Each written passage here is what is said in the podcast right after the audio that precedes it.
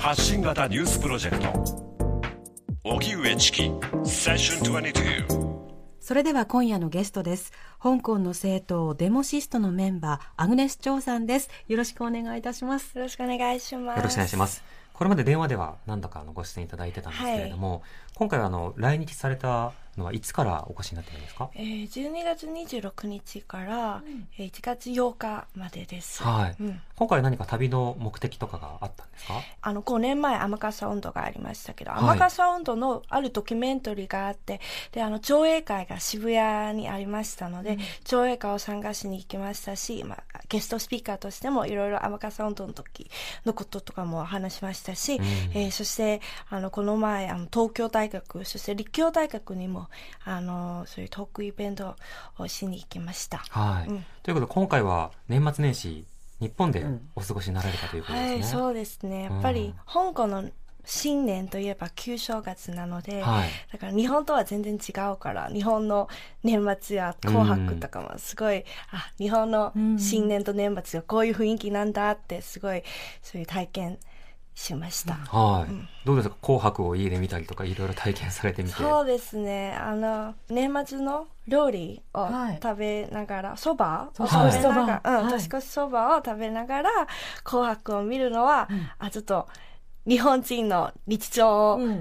経験したらなと思って、うん、紅白の時にもあの私も結構日本の歌手やアイドル、まあ、特にアイドルグループが好きなので、えー、だから例えば乃木坂を見た時にも、はい、欅坂を見た時にもすごくワクワクしましたし、うん、日本でねやっぱり普段香港で住んでいるので日本で生というか生放送でテレビを見るのは嬉しかったです。うんうん、エキサイティングな体験だったんですね。そうですよ、ワクワクしました。はいうん、今回あの改めてそのアグネスさんの活動内容について伺いたいと思うんですが、もともとはその雨傘運動の時に広報としてあのいろいろな発信活動であるとか、あれ取材対応などされていらっしゃいましたよね。そうです。雨傘運動の時には当時そういう学民賞という学生組織のメンバーなんですけれども、はい、まだ大学いちねんせいだったんですけれども、であの時そういう、えー、なんだろう学民賞のそういう学生組織のメンバーとして、えー、いろいろ活動しましたし、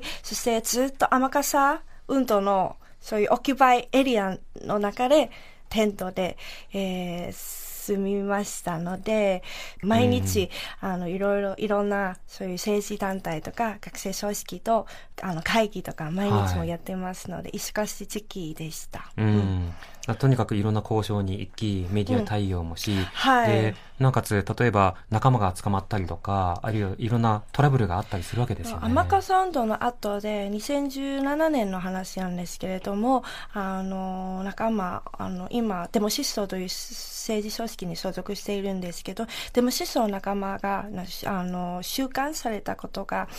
あって、はい、そしてこの収監されたことも、えー、私が、ね、にせんじゅうはちねんの立候補することのきっかけになりました。うんうん、その政党デモシスト、これがどういったいきさつで作られたのか教えてください。うんえー、デモシストはにせんじゅうろくねんが立ち上がった政党なんですけれども、もともとにせんじゅうろくねんの時に香港で立法外選挙があって、えー、そしてあの私たち当時の主席ネイさんという、えー、男の人があの出馬されて、そして当選されました。はい。えー、でもその後、えー、香港政府が、えー、ろくめいの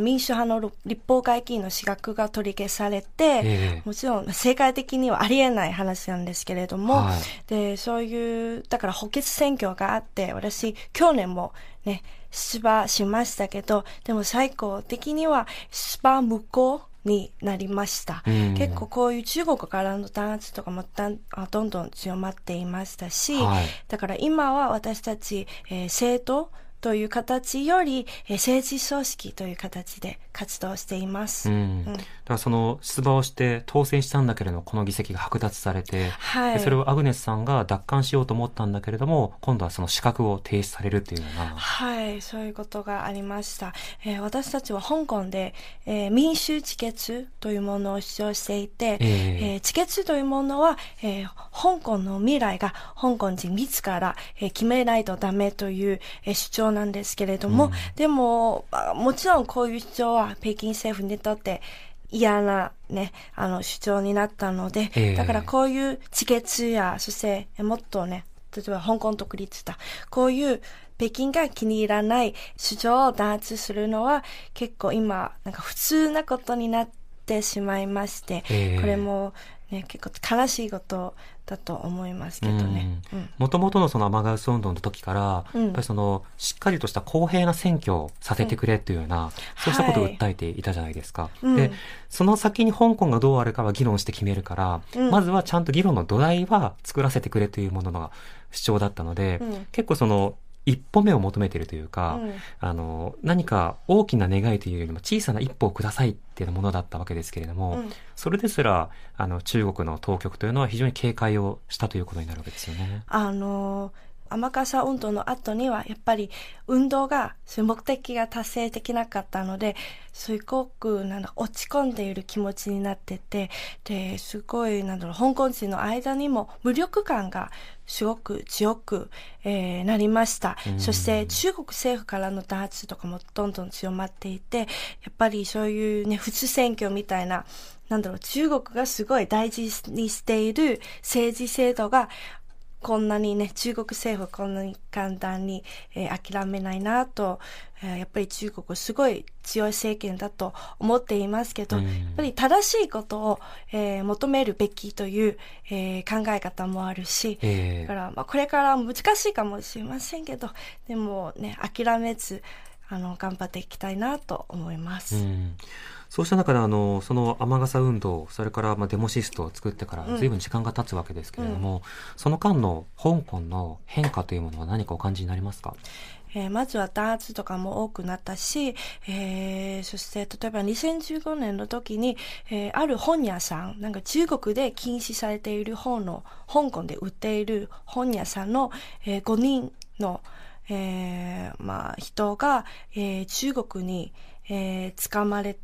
たということもあったし、えー、そして、えー、立法会議員の資格の剥奪と、えー、立候補者の資格の剥奪とかもあったし、うん、そして去年は、えー、さらに、えー、そういう香港人だけではなく外国人の香港での自由とかも影響されました。えーえー、まずはイギリスのフィナンシャルタイムズの記者さんが香港に入れない、もともとは香港の外国記者クラブの副主席なんですけれども、うん、えーえー、でも今今は、えー、ワーキングビザも表記されてて、観光客としても香港に入れなかったという事件があって、そしてある日本の市議会議員がずっと、はい、まあ、香港の民主運動をずっと応援していたあの日本の、ね、市議員なんですけれども、あの方にも香港に入れなかったという事件もありましたから、だから香港人だけではなく外国人の、えー、自由と権利も、えー、影響されているので、まあ、これからね、にせんじゅうきゅうねん、どうなるのかって、えーまあ、想像できないんですよね。だからその国、その例えば市民たちの、うん、あの管理を強化して、うん、特定の例えば思想に傾かないようにしようみたいなことを当局が力を入れるとなれば、うん、当然ながら市民だけではなくて外国人なども接触を拒んだり、うん、あるいは管理しようという動きにどうしてもつながってくるわけですよね。そうですね。実は香港にも、えー、そういう日本人や、日本の記者や日本の企業とかもたくさん、えー、いますので、これからね、えー、あの、日本の方、例えばさっき言ってた市議の方に、のように、そういう、どんどんね、香港人に向けている、えー、そういう弾圧に影響される可能性が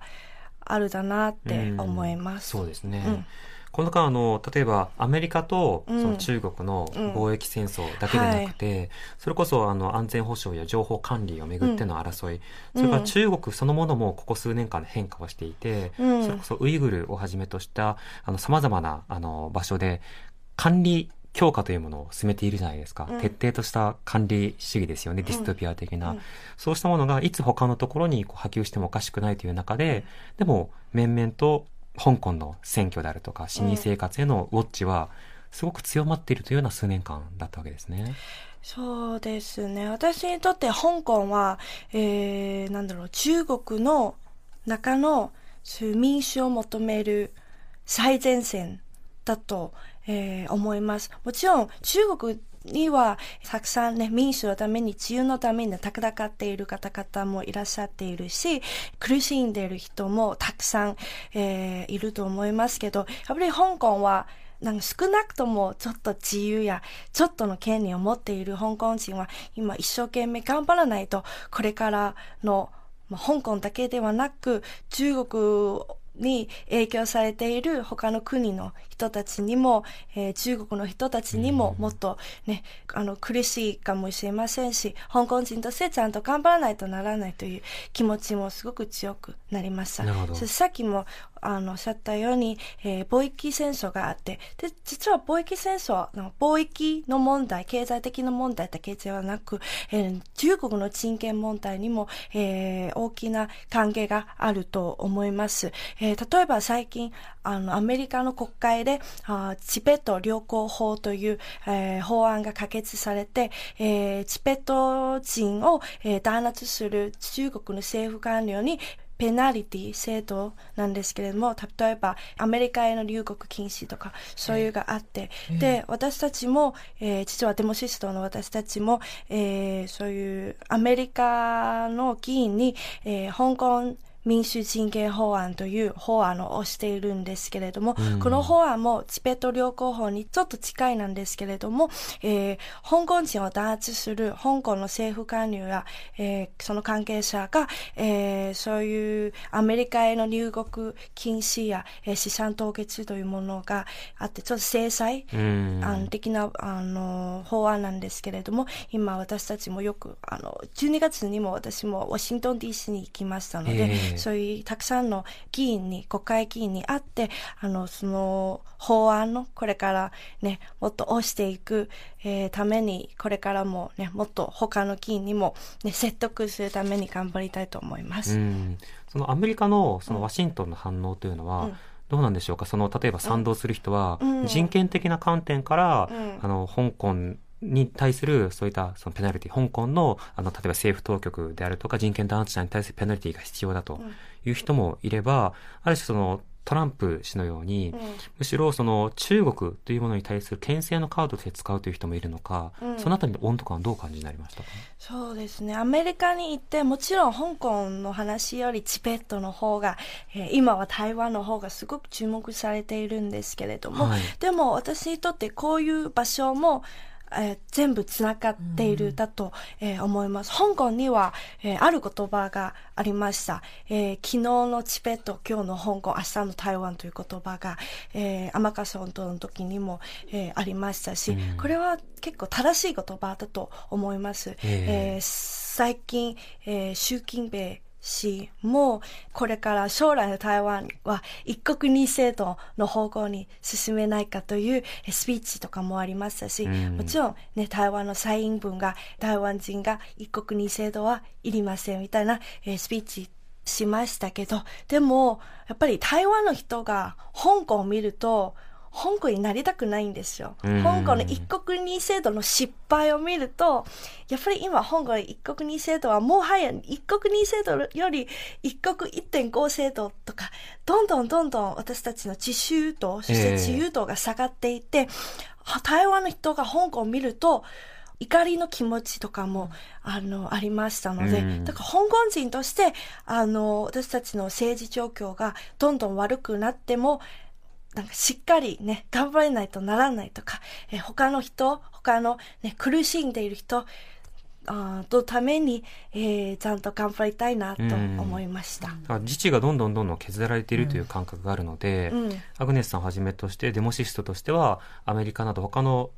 ロビーイングなども含めた上で、うんまあ、プレッシャーであるとか、あるいは議論を深めたいというような思いがあるわけですよね。そうですね、もちろん香港で、えー、私たちもいろいろ、例えば エスエヌエス の宣伝や、えー、外宣やいろいろ頑張っているんですけれども、でも香港以内だけではなく国際社会にも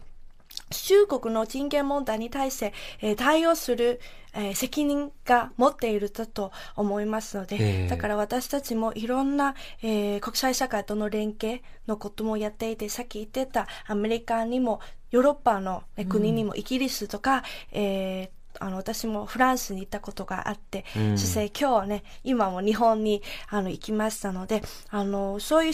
あの国際社会の人々に、え香港の厳しさをしていただきたいし、そしていろんな政治家、国際社会の政治家や政府の方にも会って、あのちゃんとね、そういうこういう国でも、まあ、そういう民主的な国として、えー、中国の人権状況、香港の政治状況を、あの、チェックするね、責任を持っているんだなと、えー、こういうのは伝えたいです。うん、うん、だから今のそれぞれの国の状況によって、うん、多分香港に対する関心の持ち方は違うと思いますし、例えばトランプさんのような方が香港を使って中国に圧力をかけようと思えば、うん、それは多分そのデモシストにとって本意でないところもあるでしょうけれども、うん、でも長期的には関心が広まっ草の的に広がっていくことによって、うん、政権が変わったとしても、うん、あの香港や民主化について積極的に関心を持つという土壌を作っていきたいということがあるわけですかね。そうですね、やっぱり、えー、もちろん今あいろんな宣伝をやって、香港人にもね、今結構落ち込んでいる時期というか、えー、なんだろう、政治さんが、動画結構下がっていました。雨傘運動の時と比べると。はい、だから香港にも、えー、私たちも頑張って、ているし、今の若い世代、私よりもっと若い世代、中高生の、えー、人たちにも、えー、生活、日常生活と政治の関係、つながりをしてもらいたいなと思います。うん。あの、例えば、香港アジア太平洋研究所の調査ですと、うん、その若い人たちが、例えば海外移住に対して、うんまあ、あの希望している割合が高いであるとか、うん、ある種の政治的無力感であるとか、あるいは香港に対する愛情はあるけれども、制度制度やシステムに対するその安心できるシステム信頼というものがないっていうような、そうしたようなことも見えるようなデータもあるんですけど、うん、こういった動きについてはどうお感じになってますか？確かに今そういう移民率はそんなに上がっていないと思いますけど、はい、やっぱり移民するにはお金とかも結構かかると思いますけど、うんうん、でも移民したいと思っている、えー、特に若い世代がすごく、えー、増えました。これはもちろん、えー、香港の政治状況と関係あると、えー、思いますね。あの不民主の部分とか、そしてなかなか、ね、中国の政府からの弾圧が強まっているとか、でもあのこういう政治状況だけではなく、香港はそういう社会問題が結構厳しいなんですよ。えー、世界的に有名なのは家賃が高いとか、えー、土地が高いとか、はい、えー、そういうそして、えー、そういうね貧乏の人がたくさんあのいまして、えー、格差が結構世界的に有名の、えー、場所なんですけれども、はい、格差社会なんですね。そうだから、えー、そういう社会問題もたくさん、えー、あるなので、えー、だから政治だけではなく、あの香港政府は今、うん、そういう問題もあんまりちゃんと解決してない状況です。うん、そうした問題を解決するためには、いろいろな多様な代表が議会に声を届けるということが必要なわけですけれども、うん、その議会制度そのものが、うん、例えば資格の剥奪であったり、はい、あるいはその議会の、あの議席の剥奪などを行うなど、うん、その声をとあえて届けないようなあの運用になってしまっているわけですよね。はい、そうになりましたね。うん、立法会議員の資格剥奪や、えー、そういう出馬者の剥奪とかもありましたけど、そして今、えー、香港の立法会は、えー、もともとまあ、ななじゅうめいの、えー、立法会議員の中で半分はきゅうわり選挙、まあ、民主的な選挙なんですけれども、はい、でも他の半分は、えー、職能別選挙という結構特殊的な、えー、選挙方なんですけど、結構ふあの不平等な、えー、状況が結構厳しくて、えーえー、例えば、えー、じゅうまんにんの有権者から選ばれた人もいるし、にひゃくにんから選ばれた人もいるし、でもこういう人たちも立法会で同じくあの、ね、一席を持っているので、だからこういう不平等的な状況もあるし、さっき言ってた、えー、職能別選挙の部分では、えー、親中派が圧倒的に人数が多かったので、だから今実は今の、えー、立法会の中にはほぼね真珠派にコントロールされているので、だから本当にやり放題ですよ。あの政府の、えー、そういう提出した法案だったら、えー、真珠派がほとんどねあのイエスに、はい、あの票投票しますし、そして立法会のルールとかも全然変える の, のは全然簡単できるし、あのだから真珠派もね、政府も中国政府もやり放題の状態に至ってて、すごく、えー、厳しい状態になりました、うんうん、そこ本来は変えなきゃいけないわけですけれども、なかなかの一歩が踏み出せないような状況が続くんですね、うん、今は香港で、えーまあ、政党以内の方法手段はあんまり使えないというか、あの民主派の中にも例えばさっき言ってた若い世代がほぼ、ね、立法会に入れないし、はい、そして他の、まあ、立法会だけじゃなく空議院選挙とかもありましたけど、多分ほぼ入れないと思いますよ。えー、独立派だったら自決派だったら入れないと思うし、だから伝統的な民主派しか出馬できないということもあって、でやっぱり若い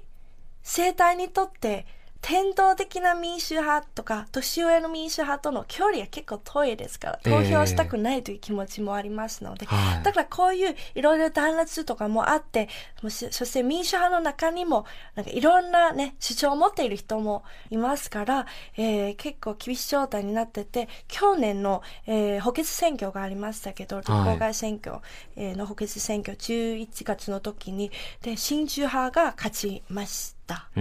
い、これあの若いその世代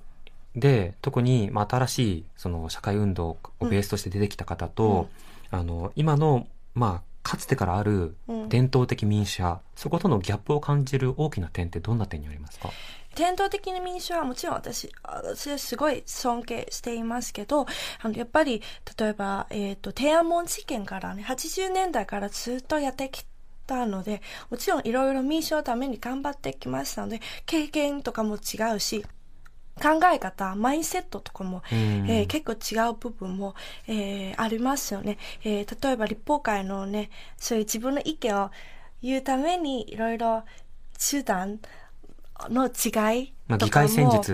ありましたし、まあねえー、そしてもちろんこういう方は例えば自決とかそういう主張していないので、うん、まあ主張していないから入れるなんですけれども、えー、でもいろいろ考え方が、えー、若い若者世代と違う部分が、えー、あるので、だからたまにはとか若いものがそういう人たちに投票したくない、したくないという気持ちもあったというのは私も理解できますけど、もちろんそういう組織者として私も一生懸命ね、若い者にも年上にも、えー、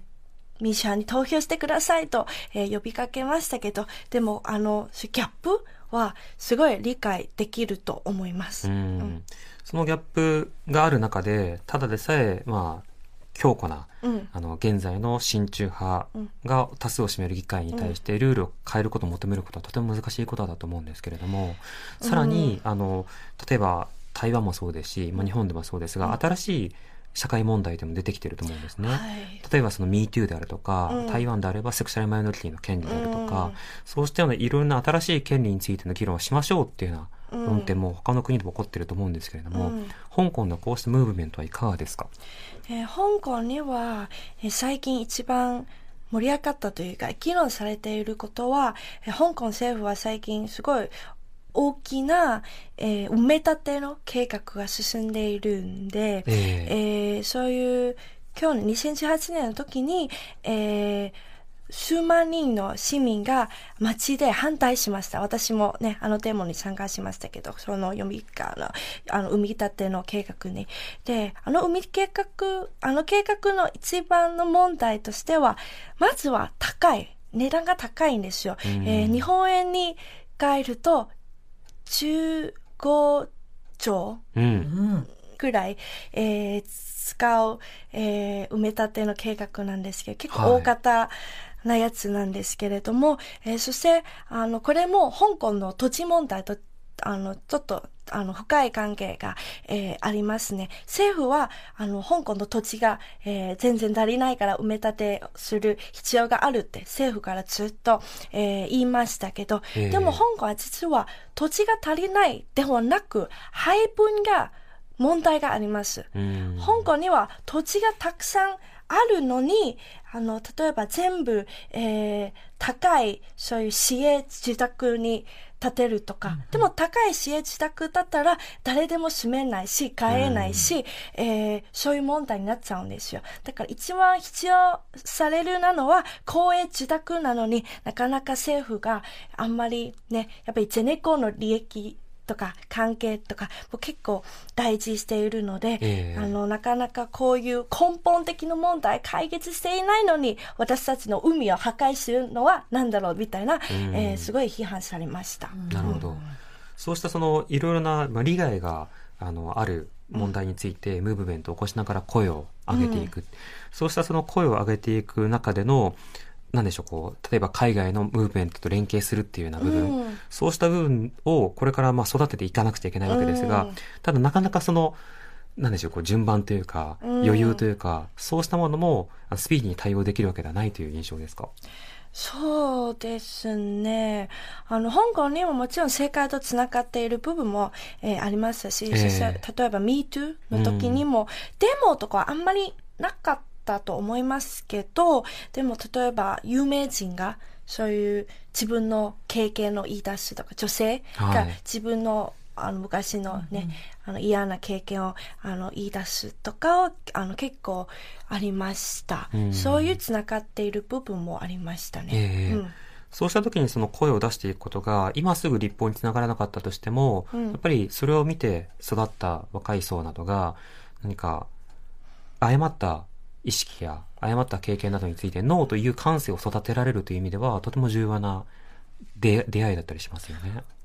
私にとって今香港の若い世代はもちろん、例えば私にとってにじゅう代の若い世代だったら、えー、雨傘運動を経験したから結構ね、いろいろマインセットとかも違うし、民衆という意味とかも全然分かっていますよ、えーえー、もちろん政治に参加するかどうかはあの別問題なんですけれども、うん、でも私よりもっと若いね、中高生の世代だったら、雨傘運動の時にまだ小学生だったので、はい、あんまり経験がなかったので、うん、えー、だからそういう人にとって雨傘運動はあんまりね、重要じゃないというか、うん、えー、印象がないから、あの逆に逆に今そういう中国のソフトパワーがすごく成長しました。で、はい、例えばドラマとか中国のバラエティ番組とか、えー、そういう中国からのお店とかもすごく、うん、あの流行りまして、で今の若い世代がなんか好きになりました、うん、こういう中国のソフトパワー、うん、まあ、最近日本でも例えば ティックトック がすごく流行っていて、はい、ティックトック も実は中国のアプリなんですよ。そうですよね。だから日本の若い世代にもそういう中国のもの、うん、そういうソフトパワー、新しいソフトパワーに影響ねされているし、香港の若い世代とも同じんですよ。例えば今の中高生が、えー、もちろんね政治を参加しているとか民主をサポートしている学生さんとかもいますけど、でも、えー、中国政府が何をやっているのか、香港政府何をやっているのかあんまり分かんない姿勢、中国の文化に好きになったという、えー、若者がもう増えたと思います。うん、その中国のそのカルチャーであるとか、うん、ある種記号的世界だったり、うん、物語だったりにシンパシーを抱くということと、でもその政府であるとかシステムに対して信頼するっていうのは別の議論なわけですけど、うん、そこがなかなかその分けられずに、今楽しんだからこれでいいじゃないかとか、うん、そうしたような形の雰囲気がこう蔓延すると議論が停滞してしまうところもありますよね、うん、私にとって結構つながっていると、えー、思います。やっぱり こ, こういう文化に通してある価値観にもね、うん、受けれるじゃないですか、はい、えー、でも例えばなんだろうね、例えば今中国であの、まあ、日本にはまだお店がないんですけれども、中国であるタピオカのお店がすごく流行ってて、はいはい、で最近このもともとこのお店がにも香港ってすごく人気ですよ。香港にはお店がない時にももうすごく人気で、うん、あのそういうあのそういうわざわざ深センに行ってそういうたあのタピオカ茶を、うんうん、例えばさんじかん並んで買う若者、うん、香港の若者結構多くて、うん、で最近あのお店が香港にお店ができて、えー、ろくじかんの並びがありました。ろくじかん。そう。でも中国は昔は例えばね、植物の安全問題とかをいろいろあったんじゃないですか。うん、でもこういう時には、そういうあのブームがありましたから、そういう誰でもこういう安全問題のこと、植物の安全問題のこと、全部忘れちゃいましたじゃないですか。うん、だからこういう部分は、私にとって常に警戒心を持たないとダメだなと思います。うん、そういったその接点、普段の語られ方、うん、そうしたものに対して、まあ、いくつかこうアンテナを立ちながらずっと落ちつつ、うん、具体的に議会を変えようというふうにまあ動かれているわけですよね。私にとってやっぱりそういう若者に、まあ、若者だけではなくて、まあ、香港人にそういう政治、政治と日常生活とのつながりをしてもらいたいんですよ。うん、例えば今中国のアプリとかもすごく流行ってて、はい、でもこういうアプリを使って自分のプライベーシーの問題とかこういうもつながっているんじゃないですか。うんうん、でも意外と知らない人がたくさんいて、だからあの私たちからあの話さないとダメですね、こういうこととかも、ね、だから日常生活と政治とのつながりをしていただきたいという気持ちがすごく強くなりました。うんうん、ただそのイメージの話だけではなく、うん、それこそアプリの話でいうと、うん、今日本でもたくさんの中国系のアプリが流行っていますよね。ゲームもそうです、はい、TikTok もそうですと、はい、でも日本のアプリであれば何か情報公開であるとか個人情報保護法であるとかそうしたものに抵触すれば問題になると、うん、ただやはりその他の国でその得た個人情報をどう使っているのかっていうものに関しては、うん、なかなか意識しないままアプリをいろいろ使っているっていう方多いと思うんですよね。そうですよね。で特に中国は今非常にそのアプリをはじめとした情報機器を使った、まあ、監視社会っていうものをすごく強めている部分があるので、うんうん、それに対してどこまで理解して同意するのかというのは実は日々スマートフォンを触るタイミングでも問われてはいるわけですよね。そうですね。例えば中国の携帯、中国のブランドの携帯とかも、は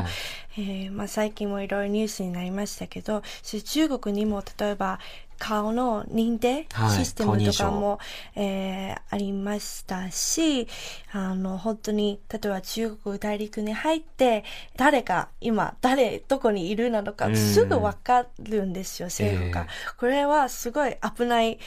まあ、国じゃないですかみたいな、こういうね、香港にも、えー、報道されているんですけれども、あのもちろんすごい警戒している、そういう中国のものにすごい警戒している人もたくさんいるんですけれども、でもこれからもっとたくさん人を知ってもらいたいですし、えー、もちろん中国は経済的にもソフトパワー的にもすごく強くなったんですけれども、でもこういうせそういう、ね、経済面だけではなく文化面だけではなく人権面もちゃんと注目していただきたいと思います。うん、そうですね。うん、そうした問題提起をするためにアグネスさんはこれからどんな活動に力を入れていきたいですか？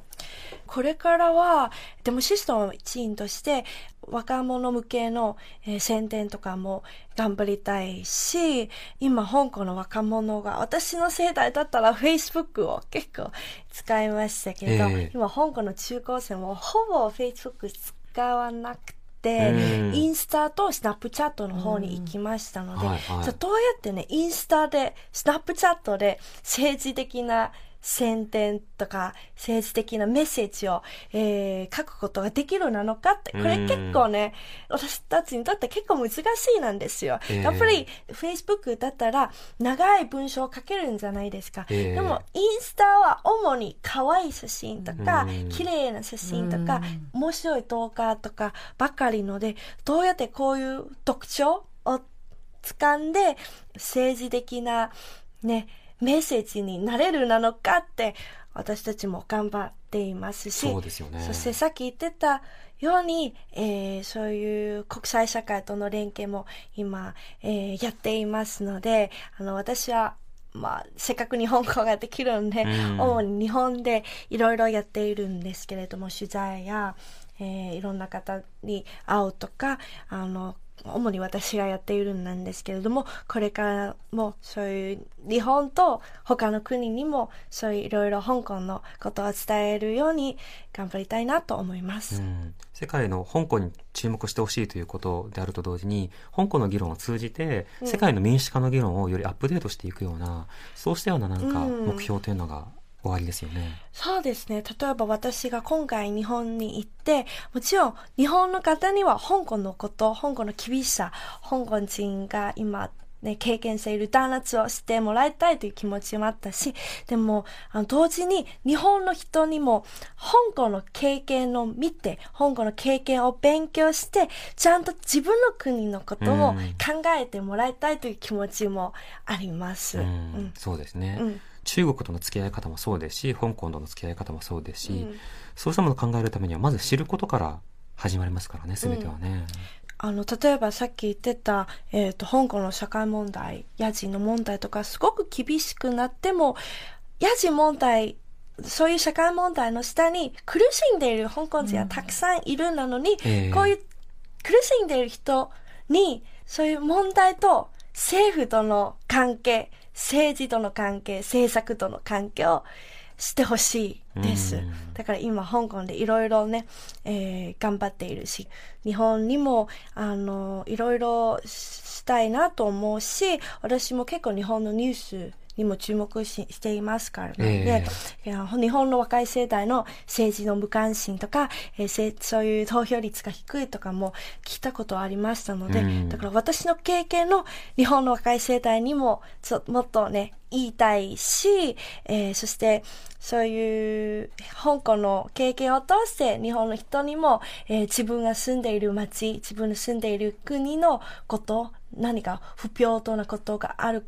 とか、何か良くないことが起きているなのかって、自分の住んでいる国のことももっと考えて、自分が何をできるなのかもっと考えていただきたいなとすごい強く思いました。うん。